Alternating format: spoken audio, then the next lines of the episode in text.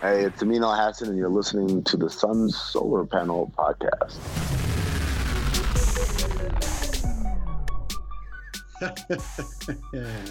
Thanks so much for watching or listening to the Sun Solar Panel podcast. My name is Tim Tompkins. On the show, Mr. Dave King, managing editor of Bright Side of the Sun, Mr. Greg Esposito, Shazam! uh, cool Wranglers cap though, too. Or not Wranglers, but Hot Shots. Hot shots. I've got the Wranglers helmet There here we as well. It's defunct football Saturday here. Did a- your head used to fit into that Panel. helmet? No, never. Ego's always been too big. Yeah.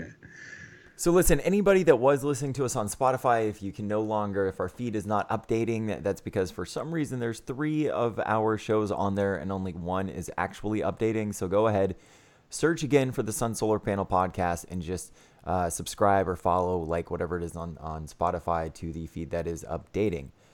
Or just follow all of them. Right. Uh, you could do that too. So listen, Do we get credit for that? If We- they follow all of them? we have finally uh, had some sort of resolution to the GM role, what Robert Sarver was going to do, breaking this down. James Jones is now officially the GM, with Trevor Buckstein reporting to James Jones as the assistant GM, and Jeff Bower, the senior VP, also reporting directly to James Jones. See, every every organization does it differently. In this case, the senior VP of basketball operations is going to report to the GM. The last year, James Jones was the VP of basketball operations, reporting to the GM Ryan McDonough. But now David Griffin is going to work for the Pelicans and be the head man, the top cheese, all that, and his exact title will be senior VP of basketball operations. So it all depends on how the organization wants to put the lines on the org chart. This this is I, we know you're in love with this whole setup. Come on, tell us tell us how much you love exactly what came down. Well, look, I honestly go back and forth because I I think I've probably been too harsh on James Jones for the simple fact that he's Robert Sarver's guy. Well, well, and the fact that it played out very much the way the Earl Watson, which I have Earl Watson stuff at some point in the show to share, but uh, the very much the way the Earl Watson Jeff Hornacek thing played out, and the Lindsey Hunter Alvin Gentry uh, thing played out. It's a guy with no experience came in, got good with Robert Sarver, and for lack of a better term, weaseled his way into the job. And Or that just got handed it. or got handed it. I think that's probably more in James Jones's case. He got handed it. I think the other two may have done some shady things to to undermine their their previous boss. I think James Jones just happened to have a real good relationship with Sarver and got handed this job. But they're guys without experience that that wound up getting uh, the easy road to the job, and and then uh, it, it just concerns me. And then you give all the power to James Jones in this, and I don't want to get. Uh, uh, when this came down, I texted you guys, and I was probably a little too caught up on the semantics of all this, right? Because why hire Jeff Bower as a senior VP and then have him report to the general manager James Jones? Now, my my problem still is you hire Jeff Bower for one reason, one reason only. To check a box because the NBA reportedly was unhappy with you having no experience in your front office. So you go up, Jeff Bower, check. But That's really, reason. You don't think? That's Why not the you- only reason. No, no, it is That- a reason, absolutely, but it's not the only reason. But think about it. Why would you hire the guy with 20 years of experience and give him no power and have the Because he- guy? Because he's not great as being the only guy. I know, but he wouldn't have been the only guy. He and James Jones would have worked as a team with him having final say, seeing as he has the experience. Now, this is the way I hope it's really structured. And maybe someday we'll find out that this is really what it is. That James Jones is at the top, where he's kind of crafting the vision, saying, This is what I want our culture to be like this is the type of guy I want you to go after. But Jeff Bower is really the one working the phones, doing the day to day stuff that James Jones hasn't seemed necessarily interested in. That's the way I hope this works out with Trevor Buckstein doing what he's good at, understanding the cap, trying to figure out ways to get guys in here. The best part of this whole thing is that Trevor uh, continues to be with yes. his organization. I am a big believer in Trevor, at, at both the person and the, the the basketball professional. So I'm very excited that he's still part of this front office.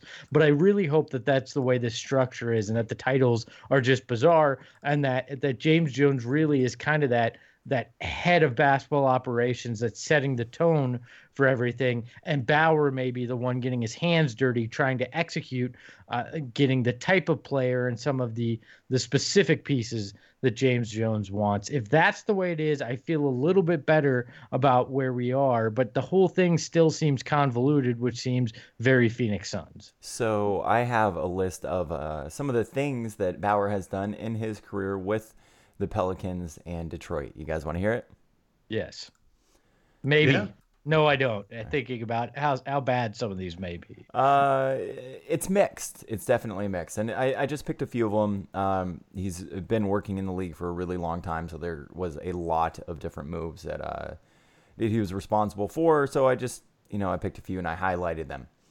Uh, so with uh, Pelicans and again over with Detroit, he did draft Spencer Dinwiddie 38th overall. Found a great pick there. Uh, he also traded Spencer Dinwiddie to the Bulls for Cameron Bairstow. Oops. well, to be, uh, yeah. yeah. You're not even going to defend it. no, I'm not defending any of this stuff.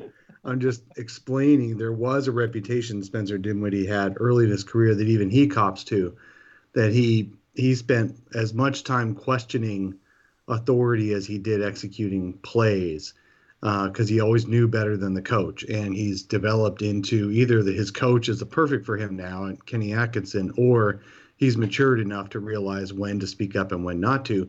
He was always a good player he just really rubbed everybody, uh, rubbed the coaching staff the wrong way when he was young. But I don't want to defend that move because why the hell would you trade him for Cameron Bairstow? And uh, why would you, you know, all, all the other, you're going to go through the list, Tim. Keep going. It is not flattering. He appointed Monty Williams as head coach. Uh, actually, that's, that, that's, good. good. Mm-hmm. And I would good. actually wouldn't mind to see Monty in Phoenix eventually. Uh, he yeah. drafted Darren Collison 21st overall.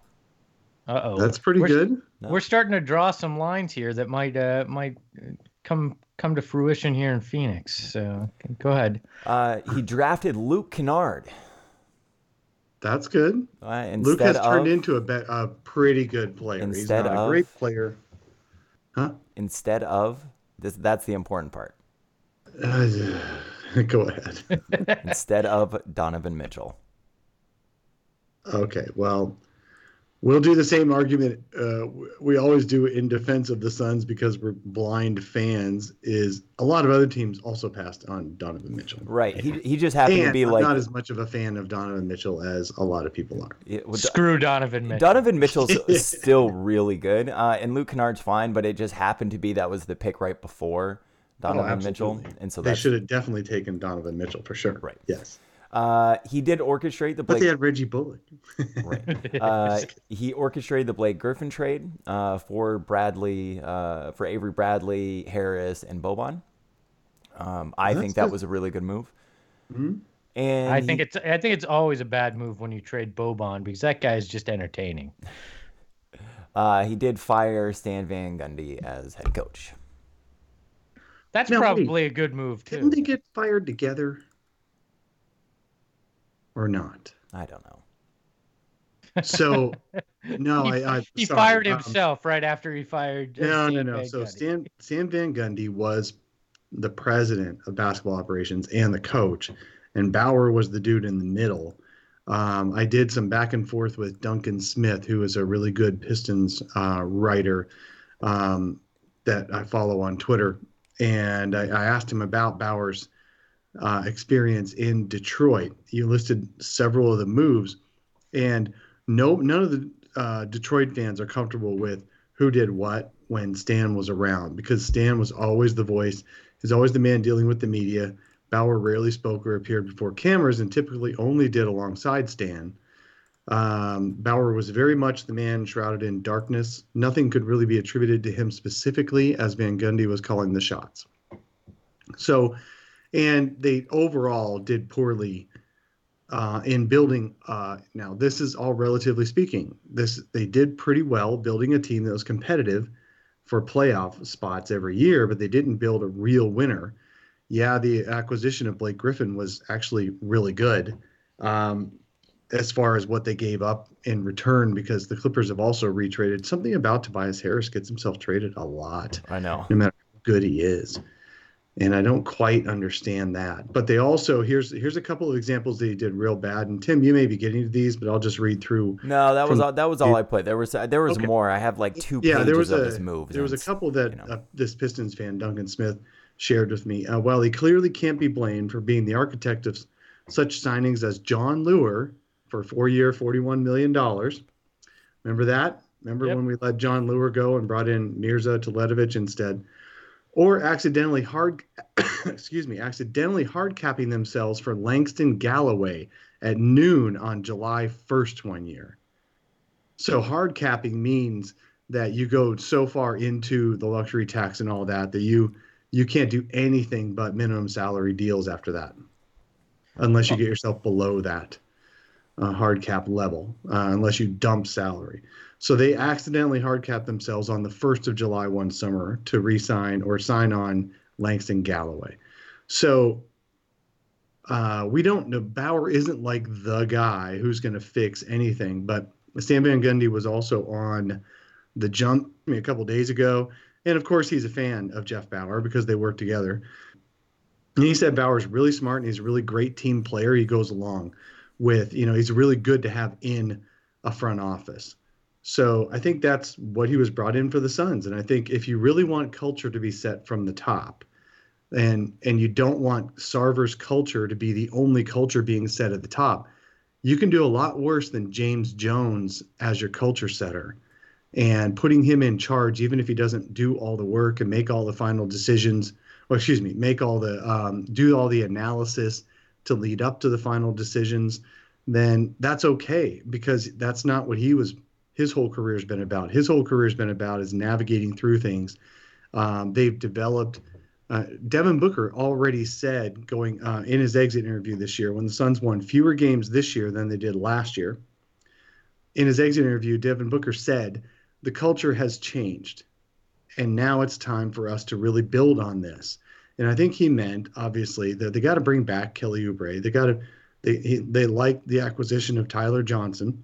They like how everyone's growing together, and he likes the future. He said we don't even have to make big moves, and I'd be happy going into next year. So I think a lot of that has to be attributed to James Jones uh, setting the culture and being a calming voice of reason around all the chaos that Robert Sarver brings.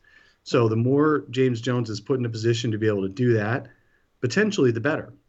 I don't disagree with you there. If you listen to, and, and, I got a chance to hear Channing Frye on Arizona Sports yesterday with Burns and Gambo, and he was brought on to basically talk about James Jones. And you listen to him, and and I trust Channing. Channing's not a guy that's going to BS you. He's going to tell you what he really thinks if you point blank ask him, especially now that he's not in the league.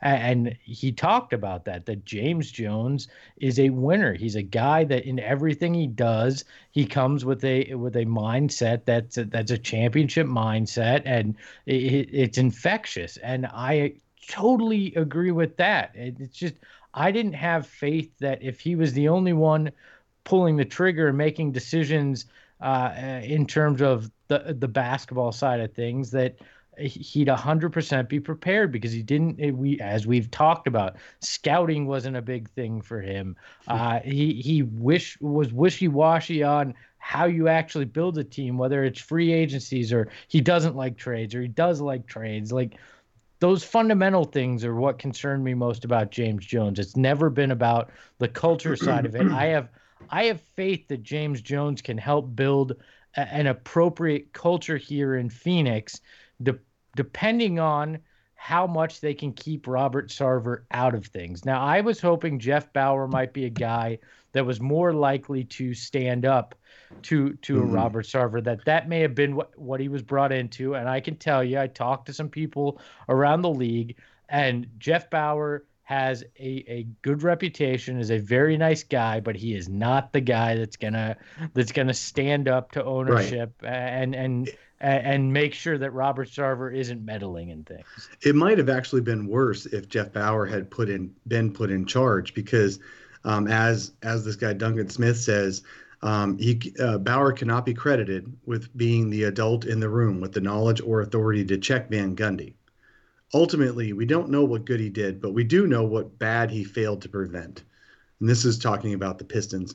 So yeah, no, uh, Bower is going to be a voice and a help and all that, but he's not a strong personality that's going to that's going to talk everybody into doing something they didn't want to do, even if it was a bad decision that they thought they wanted to do. But he'll be a good voice there. So I think if you were going to put somebody who's just going to calm the waters and keep everything professional and keep it on the up and up, your best chance among these three is James Jones. But the final comment that Duncan Smith said was, uh, "I also, I also feel disdain for the Suns for aiming as low as they did. Maybe they inquired elsewhere and were rebuffed, but it's disappointing to see the Suns go for the middle rather than a premier executive with several on the market. We all know the answer to that one. But that's the problem. You just said Right. Jeff Jeff Bower isn't the adult in the room. Well, you needed to hire an adult in the room because you've got James Jones with no experience.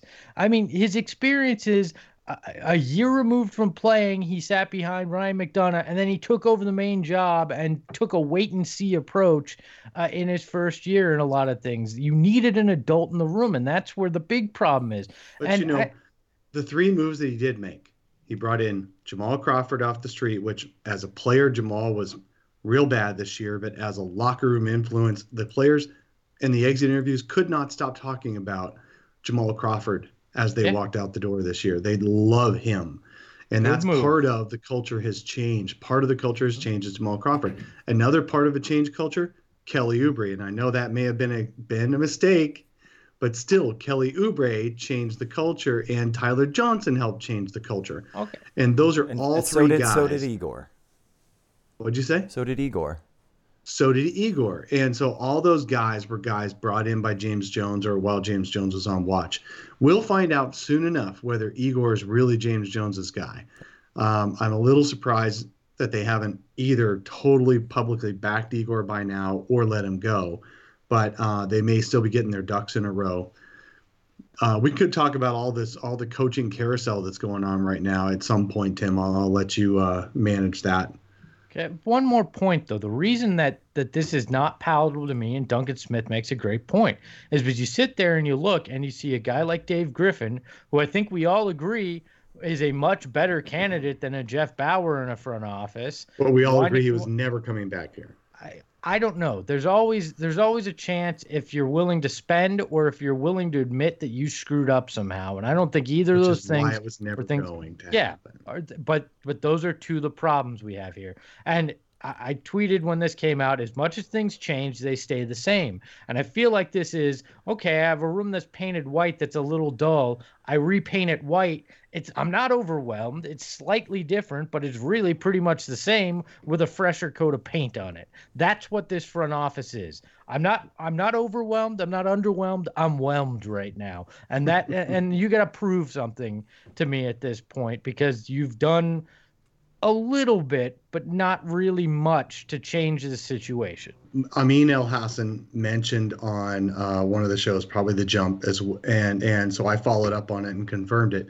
Um, what's interesting is Suns fans will will probably be very um, interested to know that Lon Babby is the one who led the search for uh, the the uh, the front office executive that turned out to be Jeff Bower. Hey, Lon, I was actually thinking this felt a little a little like a A little Lon, and that's fine. like I I'm one of the few that actually likes Lon and that trusts Lon's opinion, but Yeah. uh, with the parameters that he was working within, Jeff Bower has experience. Uh, he, he Yeah, really well, does. was They probably they given the parameters. they needed wanted they needed somebody somebody with experience, and he has. Yeah. a ton of experience. Sometimes you just need somebody that knows how to do the damn job. Yeah. But also, Lon, it, after having been in the front office under Robert Sarver for several years, uh, Lon knows, you know, you don't you don't cut off your nose to spite your face or whatever the the the phrase is that I want to use right now. He knows the kind of guy who's going to succeed in a Robert Sarver front office. He knows the kind of guy who is not going to succeed in a Robert Sarver front office, and that probably played a part in what kind of team player are you and can you get along in in difficult environments some of those experiential behavioral questions that people ask in interviews? I wouldn't be surprised if jeff bower aced those. Whereas other guys like mike budenholzer last year like david fizdale passed last year on the coaching search uh, and uh, uh, maybe some of their inquiries into big names potentially big names that were out there um, on uh, available to be talked to but they're, they're much more relevant than than the ones that were leaked to us previously, like Kevin McHale or and uh, Jim Paxson. But they probably talked to some other guys, and those guys wanted a little bit more assurances that Robert Sarver wouldn't be uh, Robert Sarver. And Lon probably very intelligently made sure that they realized Robert Sarver is still Robert Sarver. Uh, I I actually think what it came down to was Lon said, hey, so if uh, if some farm animals came in, you know, and defecated in your office, how would you react? and that was this. That was Jeff Bower said. I would simply ask the janitorial staff to come clean it up, and that was and that was how he got the job, which is perfectly fine because that is a, a, a situation that can happen in this front office. If some farm animals showed up in your office and defecated all over. Uh, now we know. Now we know how it went down. The Suns, the Oh, my- Suns, the Suns. Find us online on Twitter and Facebook. Just search Sun Solar Panel. But we do want to thank you watching or listening to this podcast right now. And look, if you feel like you do get a lot out of it and you want to do a monthly donation of $1 or $5, or if you do the $10 option, I will personally send you a bunch of Sun swag. We would really, you do a really appreciate 750 it. Option. Excuse me, I'm losing my voice. Been screaming a lot this week. Uh, but we would we would really really appreciate it. Uh, all you got to do is open up the show notes below. If you're listening to the podcast or if you're watching on YouTube, you can just look at the description, hit the support the show button, and the one dollar a month option really does go a very long way. And this week we do want to thank Zach Hensley for supporting the Sun Solar Panel podcast. So Zach, thank you very much. right on, Zach. Thank you very much. We appreciate you. Is this where I jump in with a word from our sponsor? It is. Well, since I went off the rails last week, I've been giving guidelines on how to how to promote this this week. So if I if you're watching on YouTube and it looks like I'm reading, I may actually be reading. So so the, our friends over at Valley Boyz, Valley Boyz, uh, the original Valley Boyz shirts, hats, and hoodies, are happy to be a sponsor of the Sun Solar Panel. We're actually waiting for our gear. I can't wait to sport that. Uh, as you guys know, I like to wear fun T-shirts on this program, and uh, looking forward to that. And fun fact about Valley Boyz: all pro- profits from their stickers are donated to the Phoenix area Boys and Girls Club. Uh, so that's that's That cool. is awesome. It's boys with an S for Boys and Girls Club, but boys with a Z for Valley Boyz, just so you keep that straight. Uh, and they have gear for ladies, kids, and babies too, because if your kid, if your baby looks like Kelly Oubre Jr., it should be rocking a Valley Boyz shirt. That same hair would be awesome. All printing and Should also is be done. a model. It should be, and and a future basketball player and player in general, if it looks like Kelly Oubre. Uh, all printing and embroidery done in the U.S. That's right, U.S. made. You want that USA uh, stuff here. So none of none of this uh, China crap. You can, you know, where you, you you're getting U.S. made. Uh, and we offer, they offer basic premium level gear for all budgets. It's Valley Dash Boys. That's B O Y Z dot com. Link in the show notes. I think I did that better this week, Tim. What do you? You, think? did. You didn't talk about another uh, t-shirt company. You didn't show off. The... I didn't question whether there was legality issues Right. with these shirts. I, I I did much better this week. So, Oh, you just you just brought it up again, didn't you? by by the way, can I take a, a few minutes to actually, I think, kind of sort of break news on this podcast? yes, please. All right. So Dave did a good piece on, on on Earl Watson earlier this week that stemmed off of Earl Watson in the Los Angeles Times saying that he was given a 2-week notice before he was fired, right? So let me walk you through. I have multiple sources or as Gambo would say, multiple sources that can confirm how this played out. So back uh, right before the preseason that that year, uh, Clutch Sports and Eric Bledsoe requested a, a contract extension. So from my understanding, the front office told him, "Look, we we're not going to extend you because you have a few years left on your deal, and the injury history makes us nervous. Let's wait a year. We'll we'll talk about it." Obviously, that wasn't what Clutch Sports wanted to hear. Sarver catches wind of this request, goes to Earl Watson and says, "You fire Rich Paul and Clutch Sports now as your your agent, or I am going to fire you."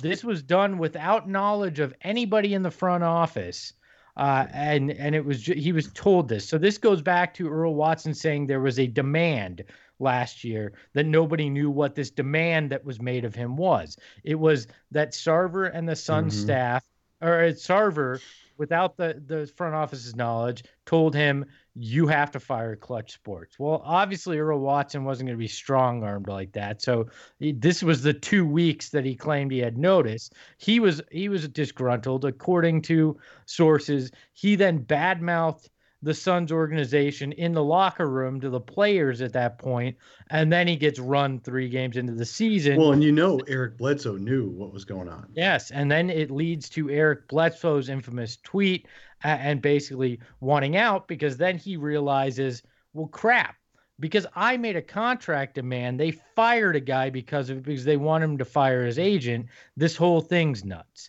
That uh, was a big part of it. So there's your there's your entire picture of what what happened. No, we never seem to be able to get the entire the entire picture of it, and I can confirm to you that's the way it all went down.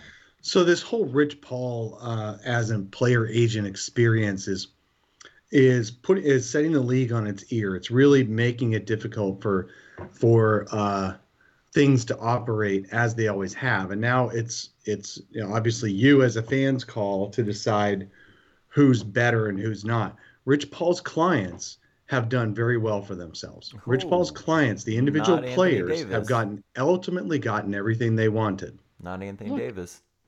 Well, Not he's yet. about to. He's about to, though.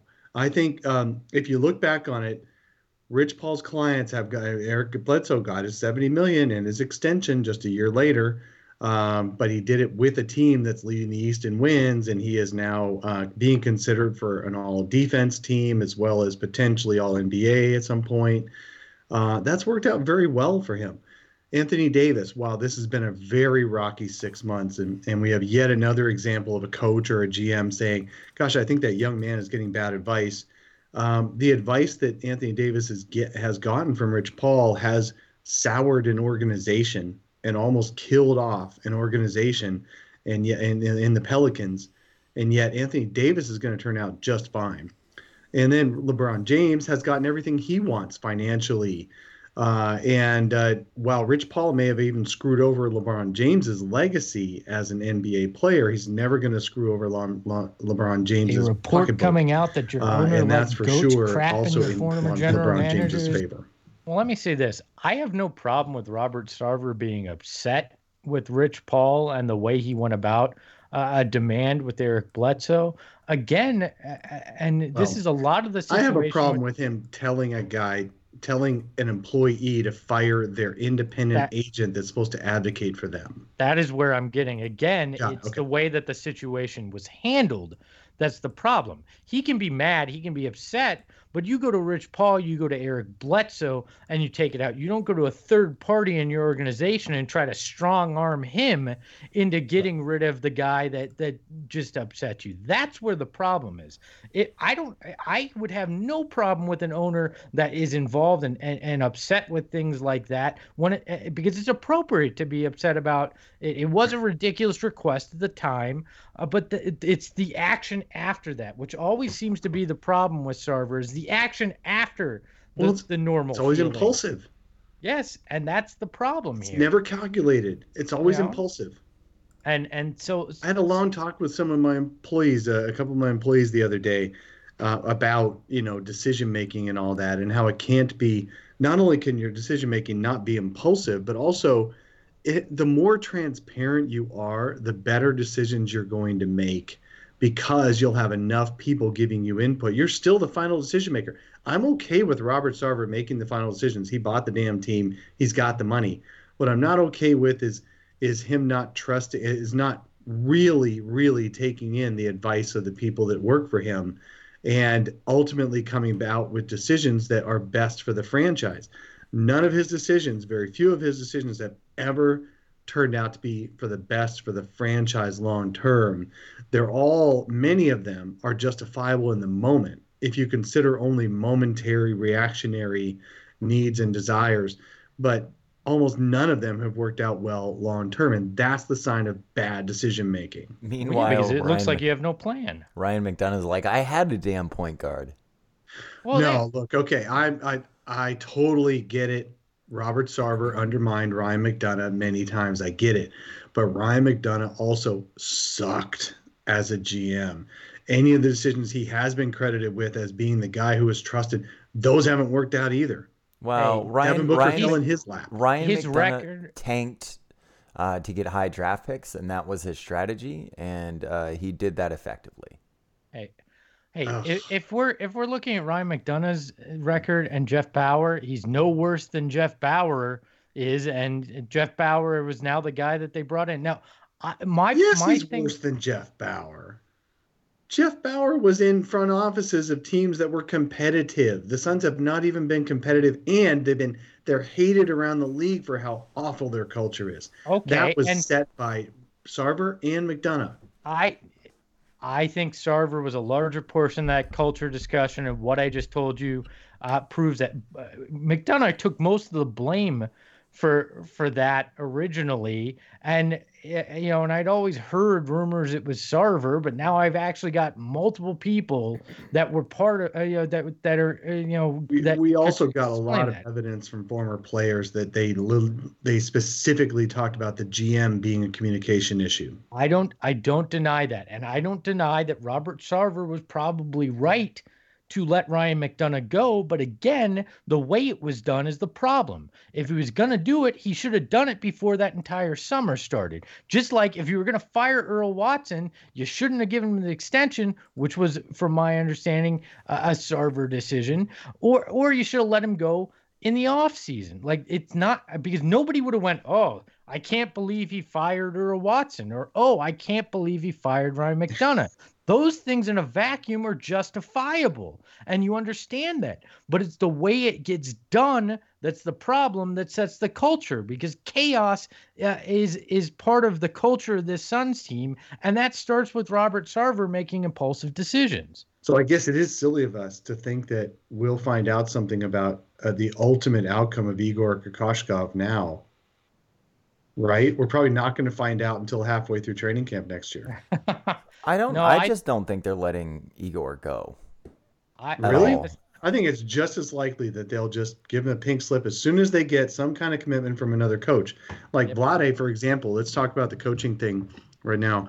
Um, Dave Joerger was let go by the Kings, even though he brought them to their best uh, uh, record and their most exciting looking team in over a decade. Joerger was fired because he he obviously he uh, he doesn't listen to front offices when they tell him who to play and how many minutes to play them. He actually just trusts himself on the court on coaching, and that gets him. He's gotten fired now from two different organizations who didn't like that. So the Suns aren't the only ones with an organization that has their GM or their owner telling their coaches who to play and how many minutes to play them. Uh, that's a that's a common thing, and Joerger's been fired from two different organizations for not listening. Uh, but anyway, the timing of letting J- Dave Joerger go was almost certainly because Vlade got intel that Luke Walton was about to be let go, and now Luke Walton is Vlade's top choice to replace Dave Joerger. You don't fire an okay coach or a coach you don't have to fire until you have a better option in front of you right then. And now Vlade thinks he's got a better option in Luke Walton, and the Lakers think they've got a better option in whoever Rich Paul likes, which Ty- happens to be Tyronn Ty Lue. Lue. Ty Lue, and who's the other option? Ty I'm Lue. drawing a blank. Le- LeBron. No, to coach the team. No, There's two people they're targeting, and they're both related to. They're both. They both have a long history with Klutch Sports. Yeah, it- uh, you know, if if for I'm some reason, Earl Watson isn't in the running. maybe they even know. maybe what- maybe maybe he is. Maybe. You don't know. we don't. do we? you know, it, to me, if they if somehow the Suns found out that Luke Walton was interested in their job, they'd fire Igor tomorrow for Or numerous. You know, Or- that's what I'm saying. Is you could reach out.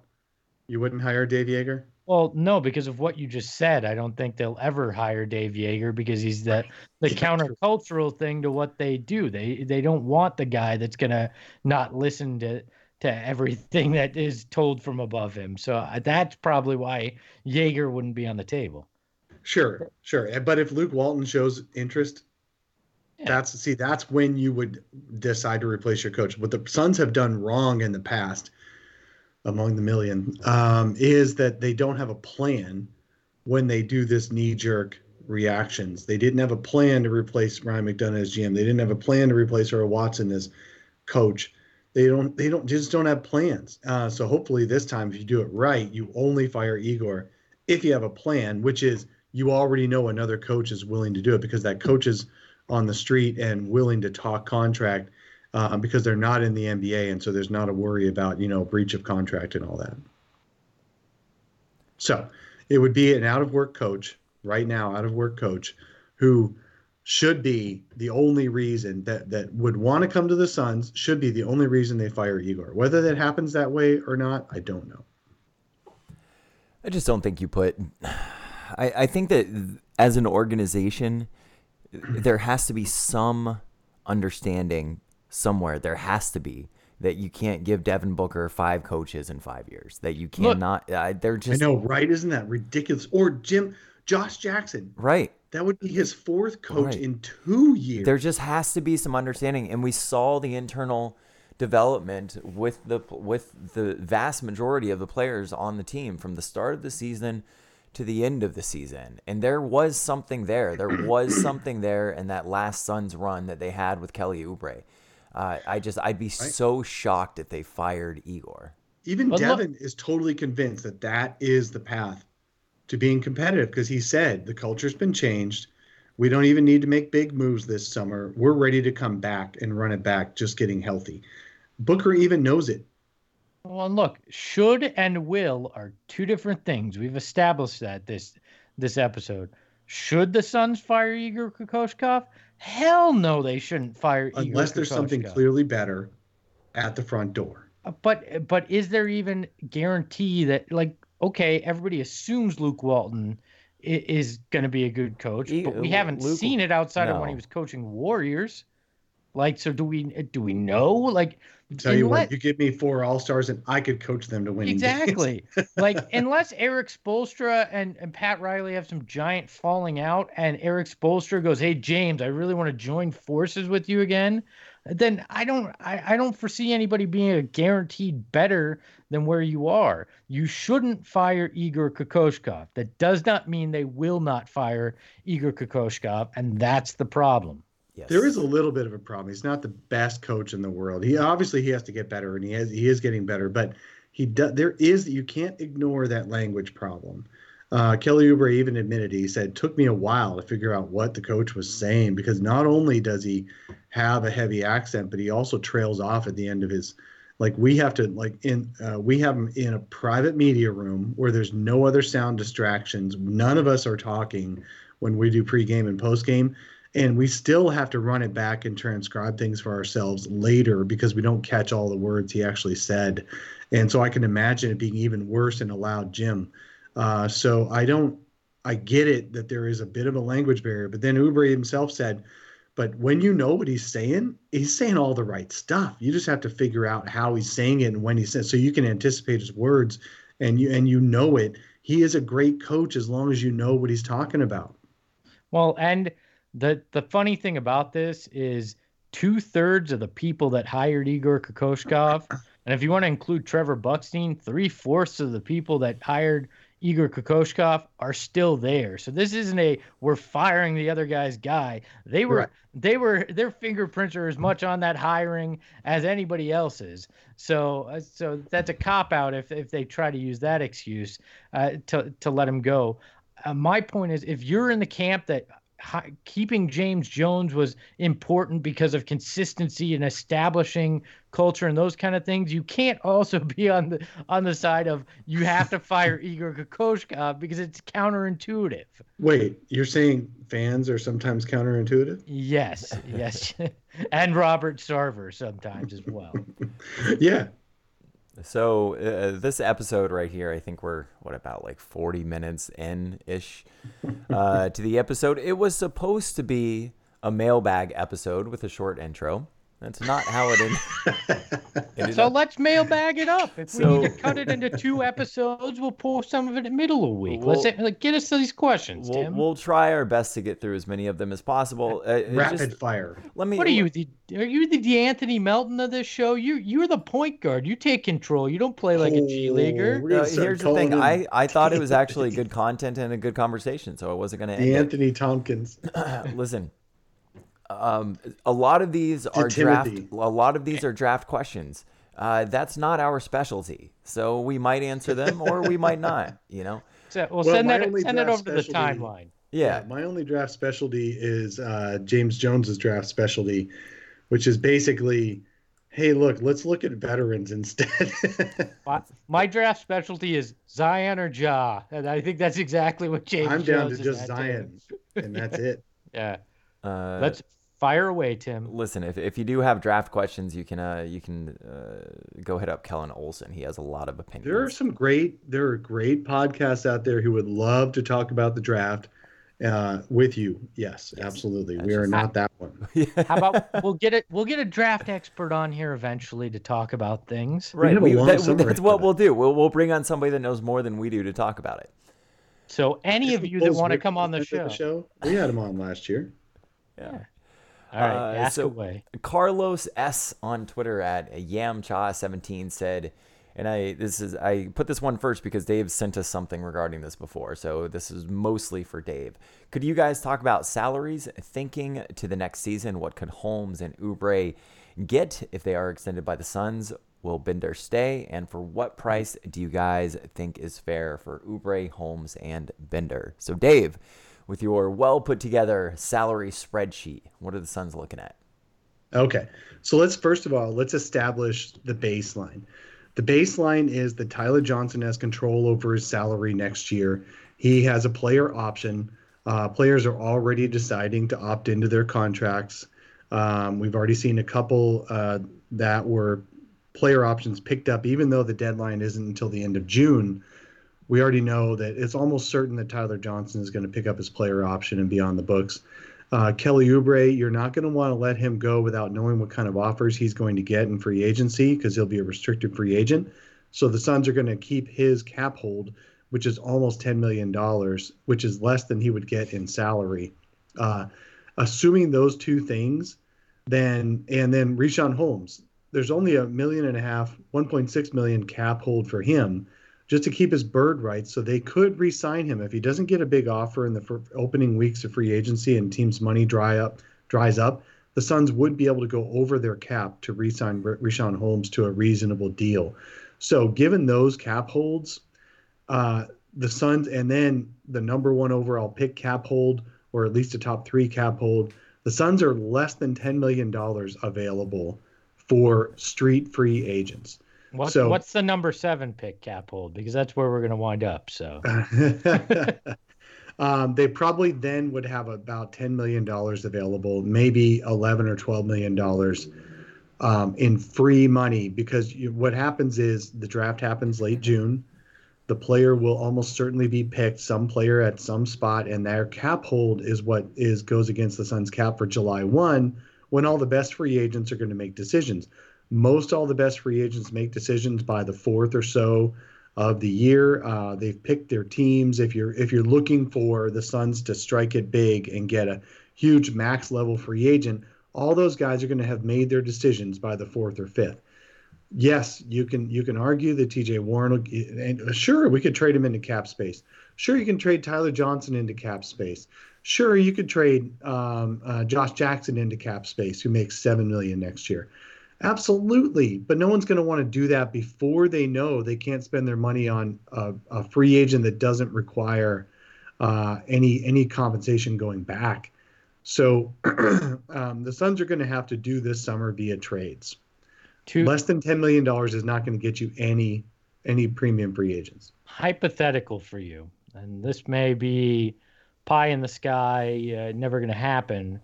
But could you see a world where Tyler Johnson opts out because they've already agreed, hey, we'll give you a five-year X amount uh, Oh, sure. deal? So, uh, yeah, you know, Jared Dudley made a comment on Twitter just the other day because somebody was asking. It wasn't about Tyler Johnson; it was about Goran Dragic. Goran Dragic has a 19 million dollar player option as well for this summer, and somebody asked Jared, "Hey, would would Goran like opt out of that so he could sign with another team for three years, 30 million, or three years, 40 million?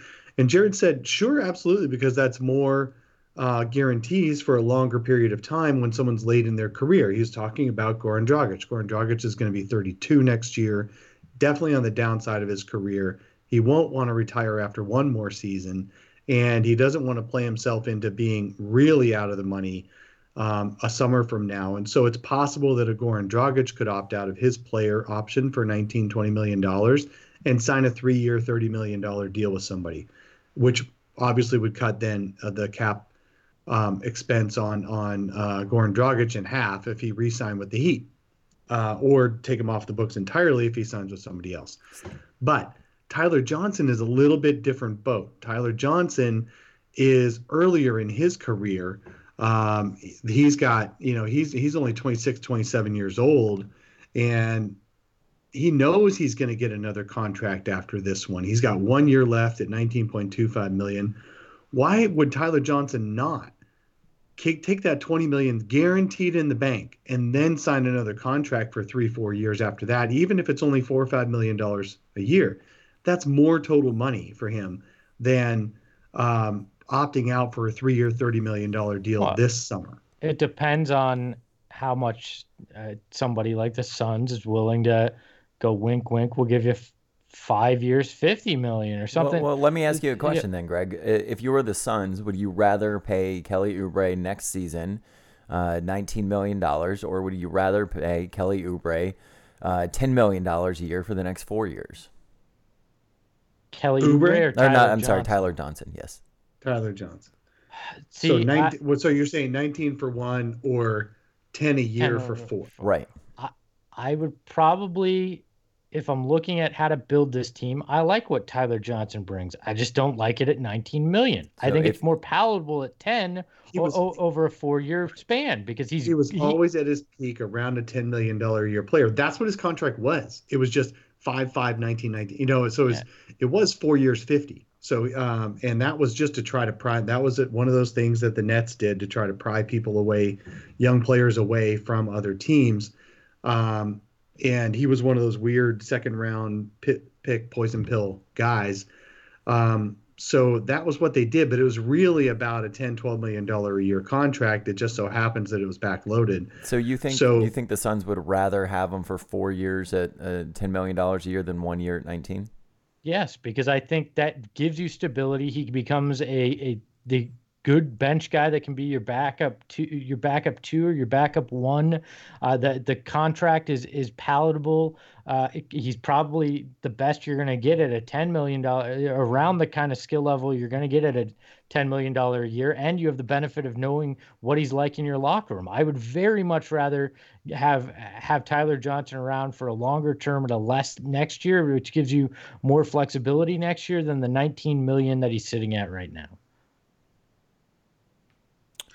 Yeah, I think I don't know. I mean, uh, he's not a great shooter. He's not a great passer. He's a good influence on the team, but when you've got other good influences on the team, is he as necessary? I don't know. He always did have a good rotation spot for a playoff level team in Miami, so you know note- he's playable. Hard nosed defender doesn't turn the ball over. That's the kind of thing that you need in your second unit, and he's good in the locker room. So I think it's worth worth that. It's better than trying to go sign some over the hill veteran. Uh, and this isn't that's not a that's not a shot at Jamal Crawford. That's a shot at the likes of uh, of Tyson Chandler that you're going to spend that kind of money on, and you're not going to get uh, unnecessarily encore production. That was a He's definitely not over contract. the hill. Uh, so the next one coming from Louis Ivan at sauce underscore boss 003 on Twitter. He says, since TJ seemed like a man who knew he wasn't going to be here next year, what's a realistic package for the Suns who would want, who would, uh, what that they could get in return for him? And actually, I, this was something that I was talking to Greg about. And I want to ask you, Dave, because uh, when TJ Warren didn't do exit interviews, there was a lot of Suns fans on Twitter that were saying, "Oh, that means that TJ is gone." And I was thinking in my head that I cannot think of a time in which someone not doing exit interviews has or hasn't correlated with them being on the team the following year. Yeah, no, I don't think. Uh, look, people say TJ's gone. No, you- you're not gone until you're gone. Uh, it could be that the organization feels like they would love to get a different type of player in place of TJ. It could be that TJ would rather be on a different team and not this one. But that doesn't mean anything's going to happen between now and next year. I mean, come on, we've all followed this team. We know how things go. And as James John James Jones says, um, uh, making trades is a two-way street. The other team has to want to make the trade as well uh, for the package of players that you think or assets that you think are worth trading TJ Warren. Right now, TJ Warren is on a very reasonable deal, making uh, uh, you know producing 19 points a game coming off you know either coming off the bench or whatever it is at 25 to 30 minutes a game. He'll he'll give you 19 and four um, and he'll make occasional interesting steals for you. That's a functional player. Uh, and now he's making 40 plus percent of his three pointers on catch and shoot, and that's a functional player. So you don't give him away for nothing. And so he may very well be on the team next year when he comes back, uh, when when everybody's coming back to training camp. But right now, the team and the player would rather he be on a different team next year. Dave, let me let me ask this, and forgive my ignorance. I tried to do some research I on this. always couldn't do, find, Greg. Oh, I know you guys do. You guys are kind that way. But uh, I tried to do some research on this and couldn't find a direct answer. But right now, off season has started for anybody not in the playoffs. Are trades allowable at this point as long Yes. as they involve people under contract uh, moving forward or draft picks? Correct. Yeah, they have to be under contract for next season. So you cannot trade an impending free agent. You cannot trade on, on any level. So the only guys the Suns could possibly trade in the next two months are Devin Booker and TJ Warren and Tyler Johnson, and then one of their rookies. And Right. that's it. Okay, which which is fine for this, and they can trade draft picks. Correct. It, this is Uh, gonna yeah, sa- yeah, yeah. this- They can trade draft picks. Um, the the Pistons are actually a team that did something like this a couple of years ago. You can Hey. make trades. Hey. Yeah. hey, Hey. Look, look, okay. my my thought is, and I'm gonna get killed for this. I already can tell you that people are gonna be upset. But if I'm the Suns, I trade my draft pick right now, and I maybe package it with a guy like a T.J. Warren because the Suns draft pick is never gonna be more valuable than it is right this second. Unless Because- they get one or two. No, Uh, he's no. saying before the lottery. It's more Before the valuable now because there's a 14% chance that it's one You're, and Right, a but it's- 20 some percent but it- chance that it's one or two. it does get more valuable if after the lottery it is one or two. Correct, but if it's one at that point, you're likely not going to trade it. Right now, you're more likely to wind up three through seven uh, than you Mm-hmm. are one or two, right? So to me, sell that lottery ticket and and and make and get as much as you can before it becomes three through seven, because even I'd argue even two through seven is not a pick you want unless Right. it's Zion. It's really not what you want. So you might you can sell that lottery ticket to somebody who thinks they're a hell of a lot more lucky than you with a guy like a TJ Warren and maybe get some kind of larger piece that and, and yes to James Jones point takes two to tango. I, I get that. It's But worth a lot. It's worth a lot unprotected. It's worth a little bit more than it would be if the Suns lose and, and get the third or seventh, third to seventh pick, even just number one protected. Um, and it's it's not worth any more than it will be later if you if you protect it higher than that. So I would I'm with Greg. I would I would roll the dice if you can get a lot back for a TJ Warren. I'd roll the dice if you could do number one protected. But if you were if they were to trade that pick and they ended up getting number one and it ended up being Zion, I mean I, I But what if you got what if you got the legit power forward or point guard of the future? I don't have any specific names in mind. I Well, just, Aaron Gordon. Let's throw a name Okay. out. well, Aaron Gordon's in the playoffs, so they'd have to they'd have to exit the Mhm. playoffs and then you could trade for him, right? Well, that, well, So- let's use him as an example of a kind of power forward that is under contract. Right. If he wasn't in, let's say two weeks from now, when Detroit's out of the playoffs, okay? Not Detroit, Orlando. When two weeks from now, when Orlando's out of the playoffs, they can then make trades. Okay. As soon as your team's season is done, you can make trades with for with players who are guaranteed contracts for next season, which includes your draft picks. So um, let's say Aaron Gordon's available in two weeks uh, before the lottery drawing and after Orlando is eliminated. I roll the dice because he's better than anything you can get two through seven. And- well, and the- no. Would you roll the what would you roll the dice on? Unprotected, Yeah, I would because unprotected.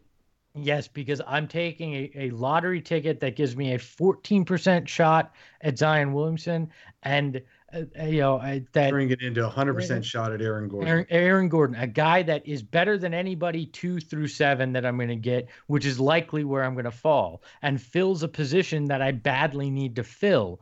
I take that chance because in all likelihood, you're going to be sitting there with a pick that's three through seven, which becomes very less palatable in, a trade. You're never, uh, you're selling it on hope.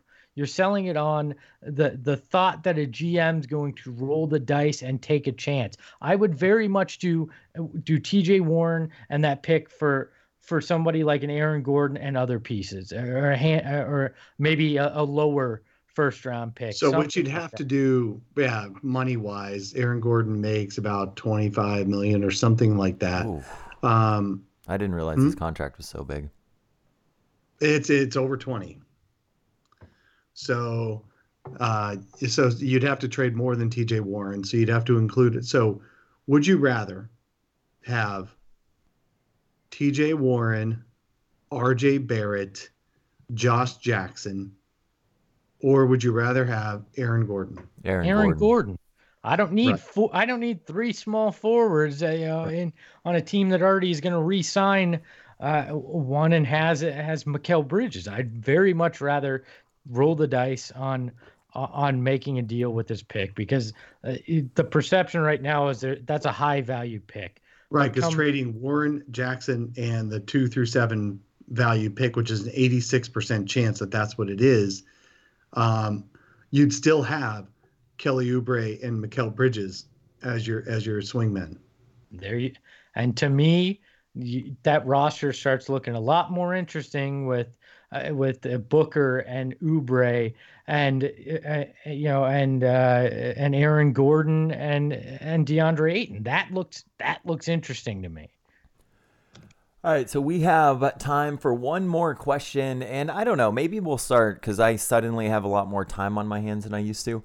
So, uh, you know, maybe I can get one of these guys to come on and do like a Mailbag Wednesdays episode with me where that's all we do. I don't really know. I'll talk to him about it at some point via text. But the last question that we're going to be able to get to today comes from our lone, our lone, our single female listener, Miss Diane Duran on Facebook. Diane Duran. She said, Suppose that I am the GM, and at number two, I draft Morant. In free agency, I put all the money on Randle and Oubre. Now the team is point guard Morant. Julius Randle. Uh, yes. Uh, shooting guard Booker, small forward Oubre, power forward Randle, center Ayton. If you are the owner, are you happy with your new GM or do I lose my job?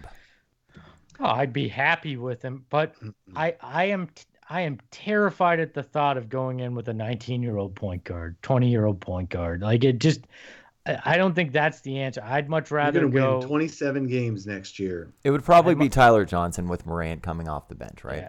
I, I'd much rather go veteran, established point guard, younger power forward in the situation. Uh, I just, but I think, I think that would be enough to to keep keep ownership happy for a year. But then you damn well better start winning that second year because patience isn't going to be isn't a virtue in this organization. Yeah, no, I, I I wouldn't do that at all. I've never been a fan of Julius Randle. I mean, we've seen him. he's. He's basically T.J. Warren uh, with more heft. So I, I think he's he's he can he does rebound uh, and he does score, but he's really earthbound, so he's not going to protect the rim at all. The Suns had so many blocks in that last Pelicans game; it was just amazing. They had over ten blocks, ten steals, uh, winning that game over the Pelicans, and it's just Julius Randle is a guy you you love, and then he just doesn't produce. He doesn't he doesn't get you to wins, and then a 19 year old point guard doesn't get you to wins either. So you're locking yourselves into a 27 win team with a first round you know playoff ceiling in two or three years because a 19 year old point guard isn't going to be a good winning NBA player for two or three years. Even De'Aaron Fox, it's second year, and he didn't get him to the playoffs in Sacramento, and uh, he had a huge leap this year and still didn't get- make him playoff caliber. So you're talking two, three, four years before a young point guard can carry you to the playoffs. Uh, last question before we go.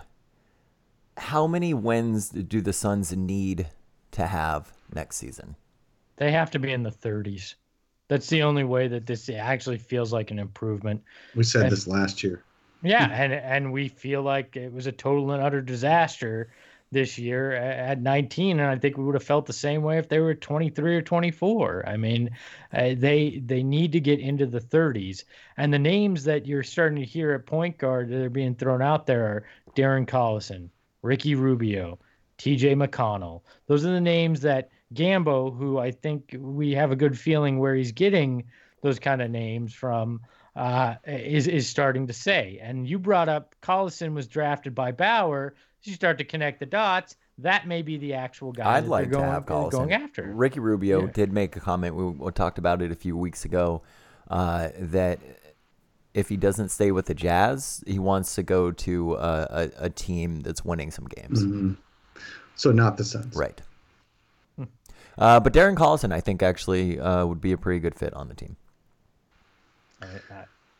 Yeah, he'd be a pretty good fit. And then that's an example of where you don't need Tyler Johnson as much if you've got Darren Collison. Darren Collison is also the type of point guard um, that can play with a ball dominant shooting guard. Which is what you're going to need. Right. I mean, that's a, that's an obvious that that you're gonna gonna need that. So So what are the chances the Suns acquire Kevin Love this offseason? Uh, I obviously James Jones likes him. He's familiar with him. Uh, it would depend on what Cleveland really is looking uh, at doing in the long run, and If, if, if they James really wants to, right? If James really wants to make the uh, Phoenix Suns um, Is that pick really enough? big, really good on chemistry. I mean, it's coming out more and more now that that those guys are talking about it. But those championship teams, or at least finals teams in Cleveland, with Richard Jefferson, Channing Frye, Kevin Love, and James Jones, those guys were great friends, really great friends. And now Channing is retired, uh, Richard Jefferson's retired, and now he's he's been in the broadcast booth for the Nets, and he's really incredible actually.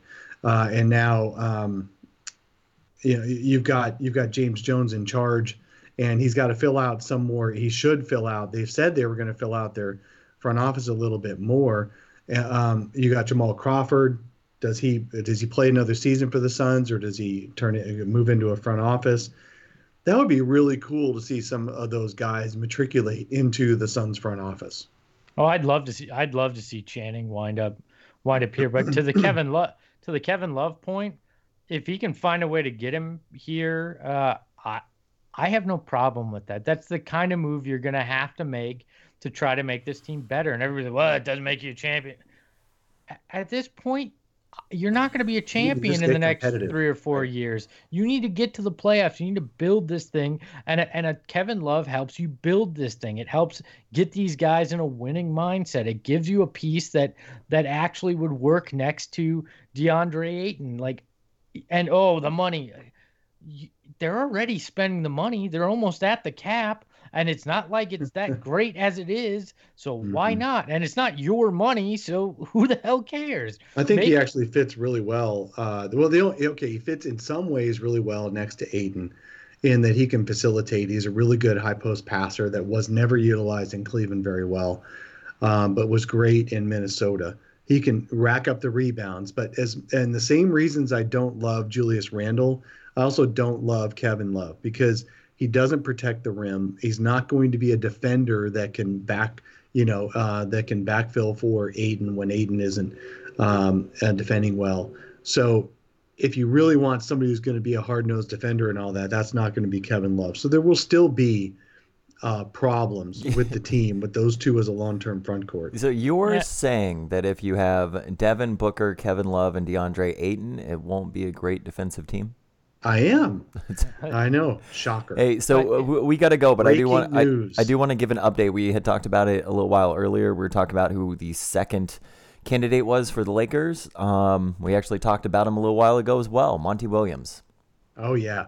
That'd Um, actually be a funny. good hire. That would be a good hire. Monty Williams is really great for reaching players and working with players and making them feel he he nursed that Pelicans team, the pre Alvin Gentry Pelicans guys, through a lot of real problems off the court, and he kept them, you know, focused on the court. So actually, uh, he may not be the greatest tactician as a as a coach, but Monty Williams is a incredibly supremely uh, respected guy in the league. Perfect, perfect kind of LeBron James coach.